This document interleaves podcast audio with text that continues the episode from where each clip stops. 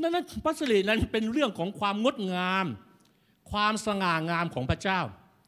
และพระสิริเป็นแก่นแท้ของการทรงสถิต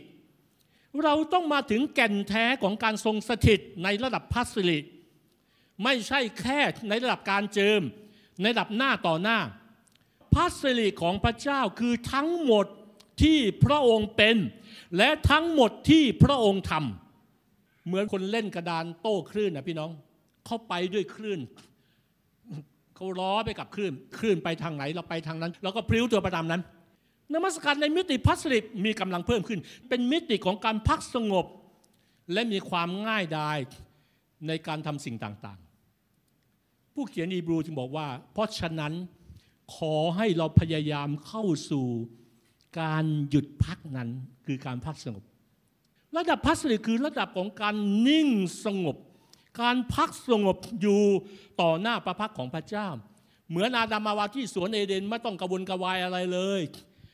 แต่พอบาปเข้ามาเราเปลือยกายเราอับอายมากเลยเราต้องไปซ่อนตัวดีกว่าเดี๋ยวพระเจ้ามาพระเจ้าก็มาหาเขาทุกทุกวันนะแต่เขาไม่รู้สึกอะไรเลยเพราะเขาอยู่ในมิติของการเชื่อมต่อในพระสิริของพระองค์ไงถ้าพี่น้องเข้าใจหลักพระสิริพี่น้องจะทำหลายอย่างมีความสุขมีความสบายอ่ะเมื่อเราดำเนินไปในพระในระดับของพระสิริเรื่อยๆเฮ้ยเราเปลี่ยนไปนะบางครั้งคนข้างๆว่าเฮ้ยคุณเปลี่ยนไปเยอะเลยอ่ะบางทีเขาอาจจะไม่รู้ก็ได้เพราะว่าเขากำลังดำเนินอยู่ในมิติของพระสิริไงนั่นพระสิรินั้นทำให้เราฉายแสงด้วยความสว่างของฟ้าสวรรค์พระสิรินั้นเพิ่มพูนคำพยานและอิทธิพลชีวิตของเราพระสิริจะดึงดูดผู้คนมาหาเราในอิสยาห์เนี่ยพูดถึงว่า